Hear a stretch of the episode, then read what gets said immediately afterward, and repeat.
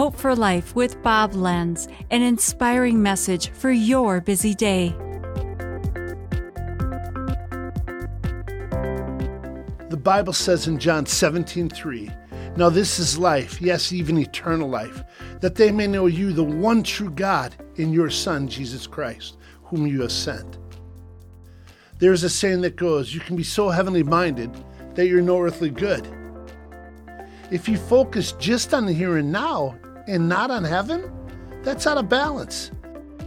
But if you just focus on heaven and not on the here and now, that's out of balance too. So what does eternal life really mean?